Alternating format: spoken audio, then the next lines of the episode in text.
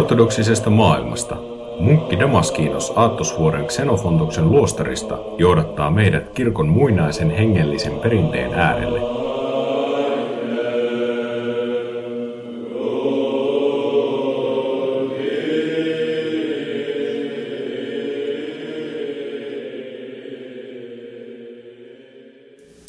Ortodoksisesta maailmasta podcastin seuraavissa jaksoissa olemme silloin tällöin takkahuoneen tulenloisteen ääressä elävän keskustelun tuoksinassa. Ja sen takia näissä jaksoissa tyylini ja puheeni on ehkä hieman rennompaa kuin tavallisesti. Tässä ensimmäisessä jaksossa keskustelemme hieman Filokalian ensimmäisen osan sisällöstä. Täällä on alussa, Filokalian alussa näitä pyhän Antonios Suuren nimissä kulkevia lukuja ihmisen luonteesta. Näistä jotkut tutkijat on olleet sitä mieltä, että nämä ei ole Antonioksen itse kirjoittamia, mikä todennäköisesti pitää paikkansa. Mutta pyhittäjä Nikodemas, joka on koonnut Filokalian laittanut kyllä tähän alkuun siksi, koska ajattelin niiden edustavan kaikista vanhimpia tekstejä Filokaliassa. Mutta se, mikä näissä on tyypillistä, on se, että näissä ei ole viittauksia ollenkaan raamattuun, joten todennäköisesti ne on jotain filosofisia opetuksia, jotka on sitten kristillistetty. Mutta silti niistä voi oppia hengellisen elämään. Tämä Filokalian tekstit on muutenkin monet näistä varsinkin näissä ensimmäisissä osissa niin sanottuja lukuja, jotka tarkoittaa sitä, että niitä pitäisi lukea yksi luku kerrallaan ja sitten mietiskellä sen luvun merkitystä ja pyrkiä sisäistämään se ennen kuin jatkaa eteenpäin. Näitä ei ole tarkoituskaan lukea niin kuin kirjaa sivukaupalla kerrallaan. Ensimmäinen luvusta, näistä luvuista sanoo, että ihmisiä kutsutaan yleensä viisaaksi väärin perusteen, sillä eivät viisaita ole ne, jotka ovat perehtyneet oppineiden puheisiin ja kirjoituksiin, vaan ne, joilla on ymmärtäväinen sielu ja jotka pystyvät arvostelemaan, mikä on hyvää ja mikä pahaa. Nämä karttavat sielulle turmiollista pahaa ja etsivät innolla sitä, mikä on hyvää ja sielulle hyödyllistä, sekä harrastavat sitä kantaen Jumalalle runsaan kiitoksen vain tällaiset ihmiset ansaitsevat todella viisaan nimen.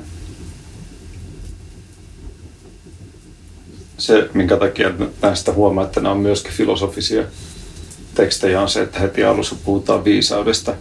Filosofia tarkoittaa rakkautta viisauteen. Mutta monesti nykyihmiset ajattelee filosofiaa jonkinlaisena tämmöisenä ajatusjärjestelmänä, mutta antiikissa myös ei-kristillinen filosofia oli oikeastaan elämäntapa.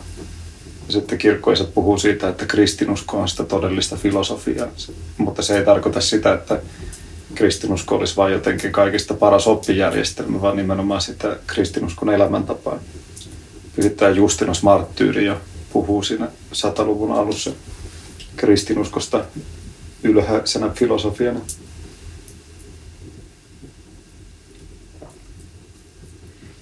Mutta tässä nimenomaan alussa kerrotaankin tästä asiasta, että viisautta ei ole se, että perehtyy oppineiden puheisiin ja kirjoituksiin, vaan ne, joilla on ymmärtäväinen sielu ja jotka pystyvät arvostelemaan, mikä on hyvää ja mikä paha.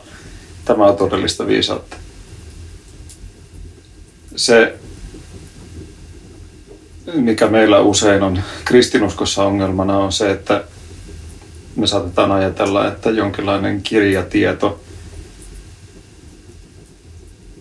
on sen, sen niin kuin oppineisuuden ja kristinuskon tiedon ja muun perusta. Joskus kirkossakin kuulee puhuttavan sitä, että koulutus olisi nimenomaan se ratkaisu siihen, miten kirkon tilannettakin saataisiin parannettua.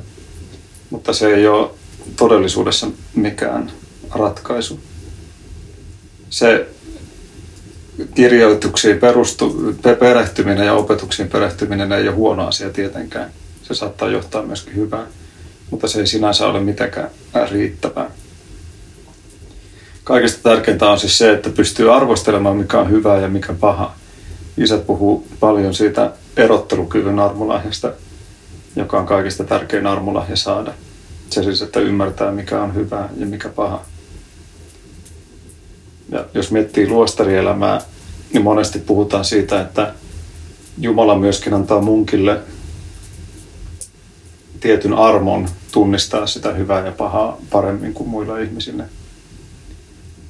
Pyhittäjä Antonio Suuri itse näki erämaassa kaikki ne paholaisen ansat, mitä sinne oltiin levitetty.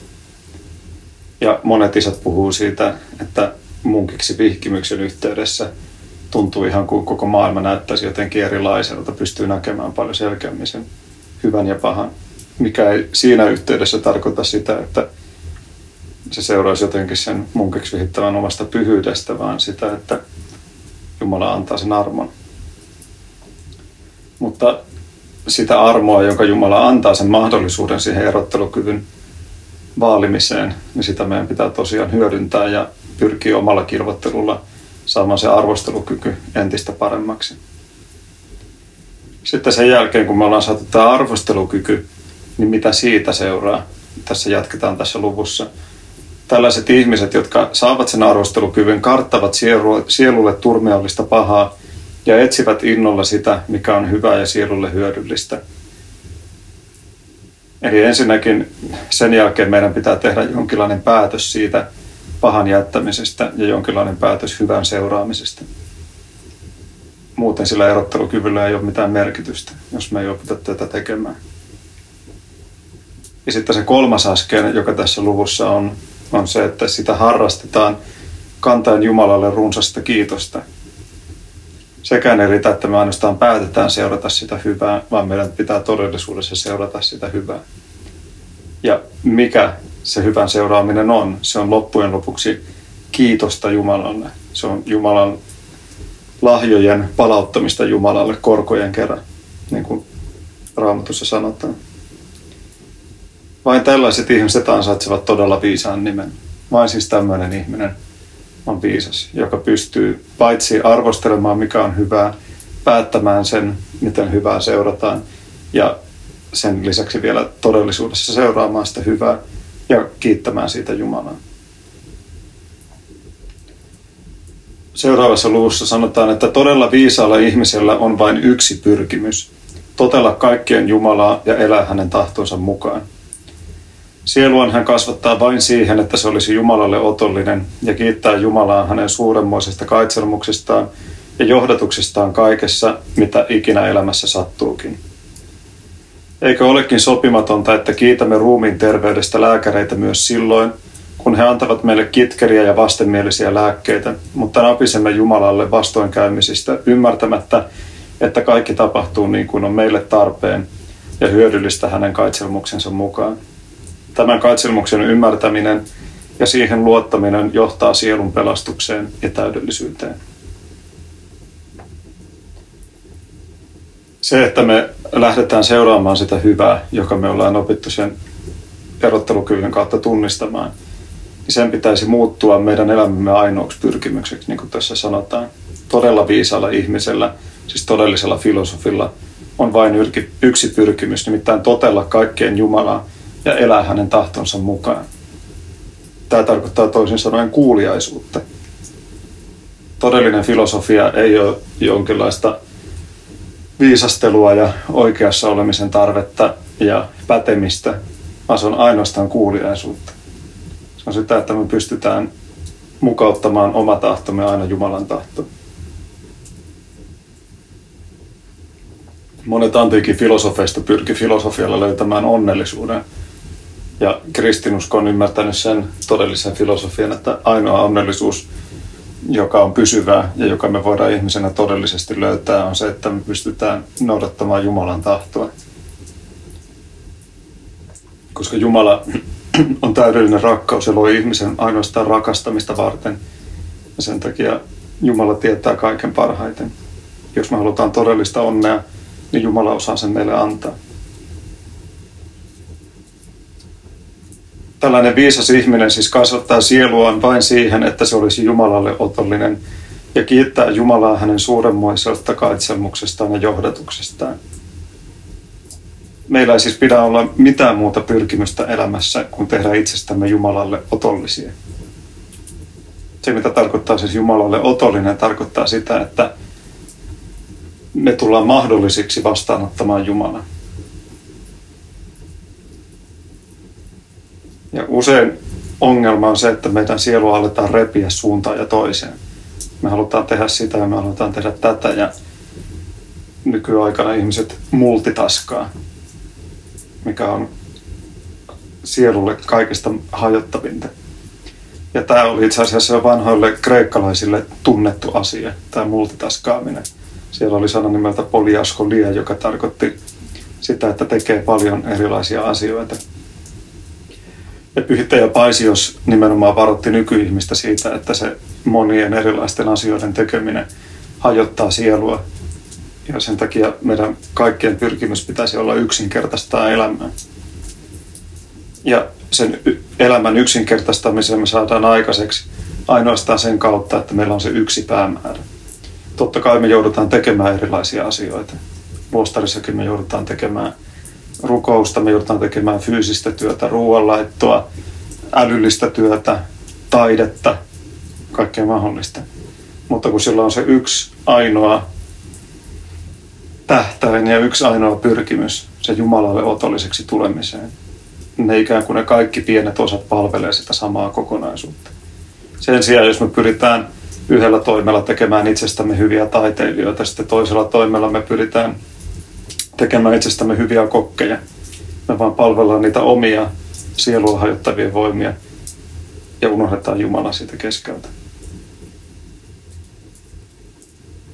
Silloin kun meillä on elämässä se yksi pyrkimys, jonka kautta me nähdään kaikki Jumalan luokse pyrkimisenä, niin silloin me ainoastaan, niin kuin tässä sanotaan, kiitetään Jumalaa hänen suuremmoisesta kaitselmuksestaan ja johdatuksestaan kaikessa, mitä ikinä elämässä sattuukin. Ja tämä on se olennainen asia. Me nuristaan, mietitään sitä, että miten elämässä asiat olisi voinut mennä toisin, kadutaan omia päätöksiämme. En tarkoita katumusta tässä kristillisessä mielessä, vaan ikään kuin voivotellaan sitä, että miksi en päättänyt toisin kristillinen katumus ei voi olla sitä, että miksi en päättänyt toisin, vaan niin kuin pyytäjä Porfirius sanoo, sen pitää olla tulevaisuuteen suuntautunutta. Nyt se on jätetty taakse, sitä on kaduttu, se on annettu anteeksi. Ja ainoa, mikä siitä jää meille, on se muistutus siitä, että ei enää ikinä pyri samaan. Sen takia meidän ei pidä luoda niitä ainaisia skenaarioita mielessämme siitä, että mitä olisi käynyt jos, koska sitä ei ole käynyt eikä me tulla ikinä saamaan sitä aikaa takaisin. Sen sijaan, jos me päästään siihen pyyteettömyyden tilaan, otetaan ikään kuin vastaan kaikki, mitä meille elämässä tulee, meille hyödyllisinä, meitä kasvattavina asioina, niin silloin me ymmärretään myöskin se Jumalan kaitselmus meidän elämässämme. Abba Doroteus puhuu paljon sitä pyyteettömyyden saavuttamisesta. Hän sanoi, että kun ihminen saavuttaa tämän pyyteettömän tilan, niin mitä tahansa hänelle tapahtuukin, se tuntuu Jumalan tahdolta. Ja koska hänen oma tahtonsa on alistunut Jumalan tahdolle, niin mitä tahansa tapahtuukin, niin se vaikuttaa siltä, että asiat tapahtuukin juuri niin kuin minä halusin.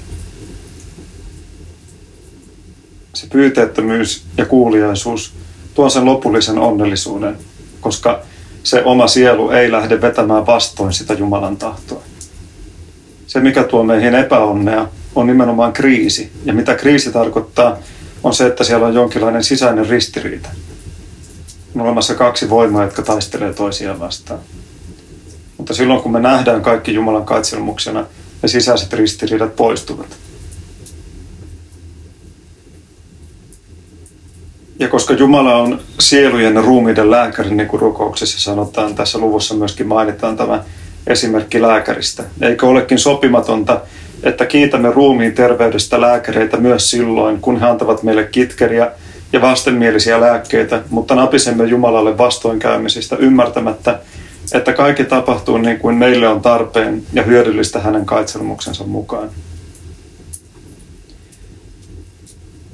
nykyihminen on valmis näkemään vaivaa vaikka minkä asioiden takia. Nähdään kipua kuntosaleilla, kärsitään kipua siellä niiden harjoitteiden kanssa. Nähdään vaivaa jonkun taidon täydellistämiseksi ja se ei aina ole helppoa. Itse nuorena tanssin ja baletti oli yhtä tuskaa. Siellä itkettiin, siellä jalat vuosi verta, mutta me oltiin valmiita näkemään se kärsimys sen takia, että meistä tulisi hyviä tanssijoita. Ja silloin kun mennään katsomaan opera tai balettiesitystä, se näyttää kevyeltä ja helpolta. Mutta kun on itse elänyt sen, niin tietää, kuin millaisen tuskan ja millaisen vaivan on takana se kaikki on ollut. Meillä ihmisistä siis löytyy tätä tahdonvoimaa tehdä tämmöistä. Mutta jostain syystä silloin, kun kyse on Jumalan seuraaminen, sitä ei tunnu löytyvän, sitä tahdonvoimaa, vaikka meillä on se annettu.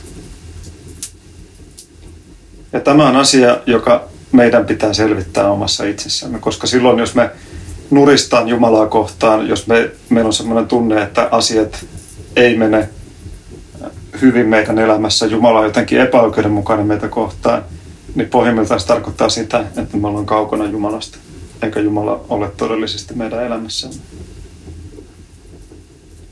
Jos me todellisesti ymmärretään se, että Jumala on rakkaus, Jumala järjestää kaikki asiat aina meidän hyväksemme, niin silloin me pystytään luottamaan siihen Jumalan kaitselmukseen. Ja tämä, niin kuin tämä luku päättyy, johtaa sielun pelastukseen ja täydellisyyteen. Täydellisyyteen ei siis tarvitse mitään muuta kuin täyttä luottamusta Jumalaan.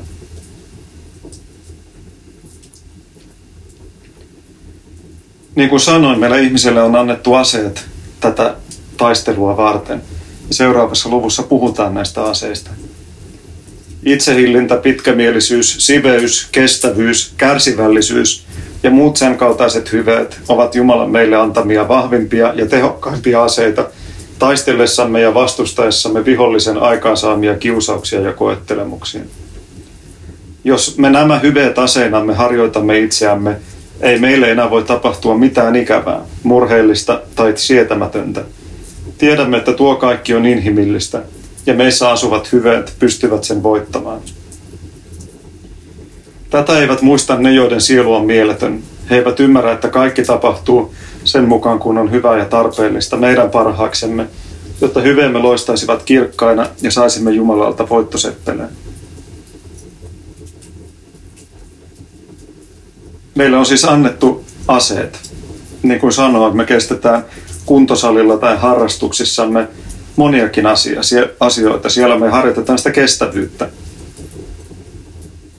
Ihmisellä on valtava kyky kestävyyteen. Meillä on annettu myöskin kyky kärsivällisyyteen, mikä monille ihmisille tuntuu hankalalta. Kärsivällisyyden harjoittaminen. Me hermostutaan toisiin ihmisiin helposti. Me hermostutaan omaan itseemme me haluttaisiin asiat nopeammin kuin mitä asiat tulee. Kärsivällisyys-sana sisältää suomen kielessäkin sen sanan kärsimyksen. Ja tämä on se asia, joka me usein unohdetaan. Ajatellaan, että kärsivällisyys liittyy vain johonkin tyyneen mielentilaan. Mutta se ei ole oikeastaan tyyntä mielentilaa, vaan se on nimenomaan sitä kärsimysten vastaanottamista järkähtämättä.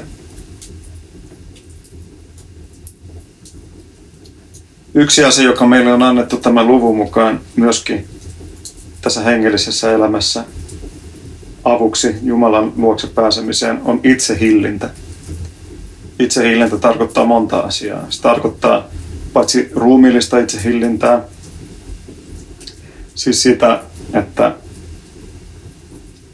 pystyy olemaan vaikkapa syömättä liikaa, pystyy olemaan tarjoamatta ruumille liikaa mukavuuksia, mutta myös hengellistä itsehillintää. Sitä, että ei suutu. Sitä, että ei päästä tunteitaan ryöpsähtämään. Siinäkin näkyy ne pahan hengen juonet, että ihmisille on usein jopa helpompaa noudattaa kaiken maailman ruokavalioita tai laihdutuskuureja kuin kirkon saatamia paaston aikoja. Mutta siinäkin on kyse siitä samasta aseesta, jonka Jumala on meille antanut. Me voimme kääntää sen tahdonvoima, joka meille ihmisille on annettu, oman syömisemme kontrolloimiseen, nimenomaan paastoamiseen. Ja toinen asia, joka meillä liittyy hengelliseen elämään, on nimenomaan se tunteiden itsehillintä. Hengellisessä elämässä tarvii kylmäverisyyttä. Tapahtuu meille hyvää tai huonoa, niin meidän pitää suhtautua siihen aina tyyneesti, ilman että päästään niitä tunteita ryöpsähtämään valloilleen. Pitkämielisyys on taas yksi hyvä, joka liittyy siihen kärsivällisyyteen. Pitkämielisyys tarkoittaa ehkä nimenomaan sitä muihin ihmisiin suhtautumista. Siis sitä, että kun joku ihminen meitä turhauttaa tai hermostuttaa, me ei jälleen päästetä ikään kuin sitä omaa pinnaamme palamaan. Valitettavasti nykyyhteiskunta monesti rohkaisee jopa siihen päreiden polttamiseen. Ajatellaan, että kun päästään niiden, ne tunteet ryöpsähtämään, se jotenkin puhdistaa sielua. On totta tässä nykyajattelussa se, että meidän pitää varoa sitä, että me ei anneta niiden tunteiden ja himojen hautua sisimmässämme niin, että ne siellä kasvaa ja kasvaa ja kerää voimia, koska siitä seuraa sitten jotain pahaa. Mutta ainoa keino päästään niitä ulos ei suinkaan ole se yhtäkkinen räjähtäminen, se, että me suututaan jollekin ihmiselle tai että me päästetään tunteet jotenkin kontrolloimatta valloille. Vaan nimenomaan meidän tehtävä on puhdistaa ne tunteet. Ja pitkämielisyys tarkoittaa ei sitä, että me tukahdutetaan joku tunne, vaan pitkämielisyys tarkoittaa sitä, että se tunne ikään kuin häviää meidän sisimmästämme yksi tehokas lääke pitkämielisyyteen on se, että jos me hermostutaan toiseen ihmiseen, nähdään siinä joku puute, ja vaikka se saattaa olla oikeutettukin se meidän näkemys siitä toisen ihmisen puutteesta. Jos me nähdään toisessa ihmisessä joku puute, niin se, mikä tekee meistä pitkämielisiä sitä toista ihmistä ja sen puutetta kohtaan, on se, että me nähdään itsessämme sama puute, koska useimmiten meissä on se. Ei välttämättä siinä konkreettisessa asiassa, mutta jossain muussa saman vastaavassa seikassa. Esimerkiksi jos hermostuu toiseen ihmiseen, koska se ei osaa jotain, niin voi miettiä, että onko joku asia, jossa minä en osaa jotain ja joku muu hermostuu minuun silloin. Ja silloin kun kääntää sen koskemaan omaa itseään, osaa laittaa sen asian paremmin perspektiiviin.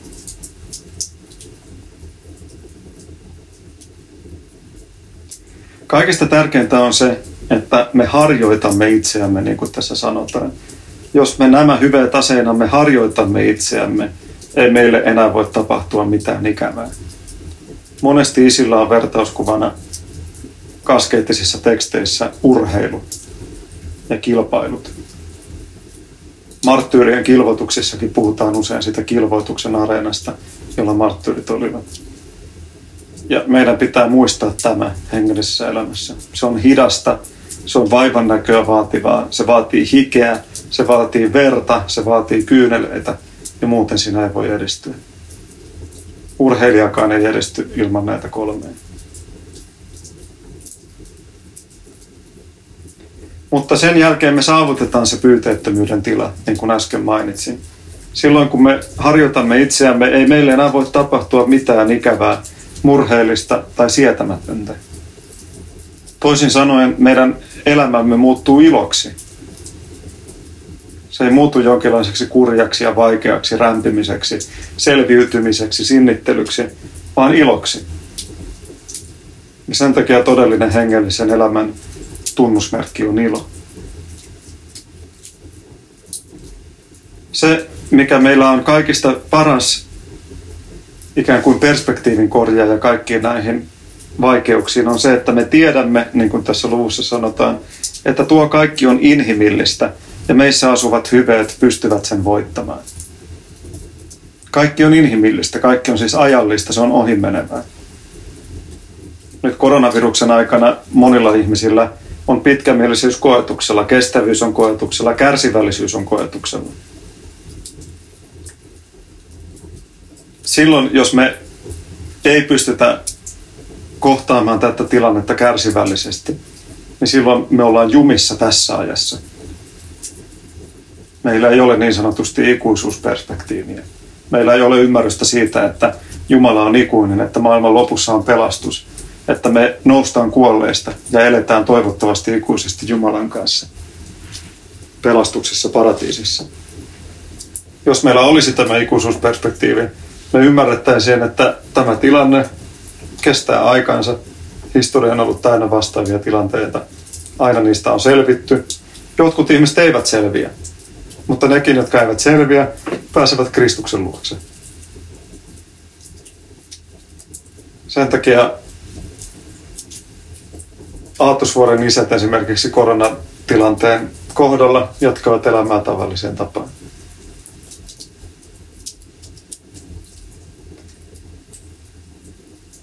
Tässä luvussa tuodaan lopussa varoitukseksi ihmiset, jotka eivät ymmärrä tätä. Heidän sielunsa on mieletön, tässä sanotaan. Tätä eivät siis muista ne, joiden sielu on mieletön. Mitä tarkoittaa mieletön sielu? Kirkkoisien ihmiskuvassa, joka ne on monelta osaa perinnyt antiikin filosofeilta, mieli on sielun ylin osa. Se on siis se osa, joka katselee. Se on se osa, joka katselee Jumalaa, mutta se on myös se osa sielua, joka katselee luomakuntaa. Mieli on siis ikään kuin sielun kaikista ydin osa. Jos siis sielu on mieletön, se tarkoittaa sitä, että sielulta puuttuu se yhteys Jumalaan, yhteys luomakuntaan, ja sielulta puuttuu sen oma johtaja, sen oma valvoja. Silloin sielu on vapaa kaikkien himojen rieputeltavaksi suuntaan ja toiseen. Mielettömiä ovat siis ne, jotka eivät ymmärrä, että kaikki tapahtuu sen mukaan, kun on hyvää ja tarpeellista meidän parhaaksemme, jotta hyveemme loistaisivat kirkkaina ja saisimme Jumalalta voiton seppeleen.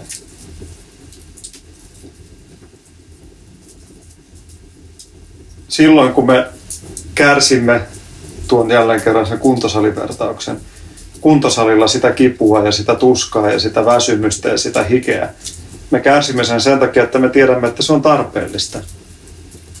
Se on tarpeellista sitä varten, että me pystymme rakentamaan niitä lihaksia. Se on tarpeellista sitä varten, että meidän ruumiin terveys säilyy. Tylsän, makuisen, terveellisen ruoan syöminen on tarpeellista, jotta me ei, meistä ei tulisi liian lihavia. Näissä asioissa me ymmärretään se. Ja haaste on se, että me opetellaan laittamaan ne samat asiat hengelliseen elämään käytäntöön. Meillä on siis tarpeellista saada vastoinkäymisiä, tarpeellista saada murheita, tarpeellista saada jopa tuskaa ja kipua, jopa pahimmillaan kuolema. Mutta se on kaikki tarpeen sen takia, että meidän hyveemme loistaisivat kirkkaina ja saisimme Jumalalta voiton seppeleen.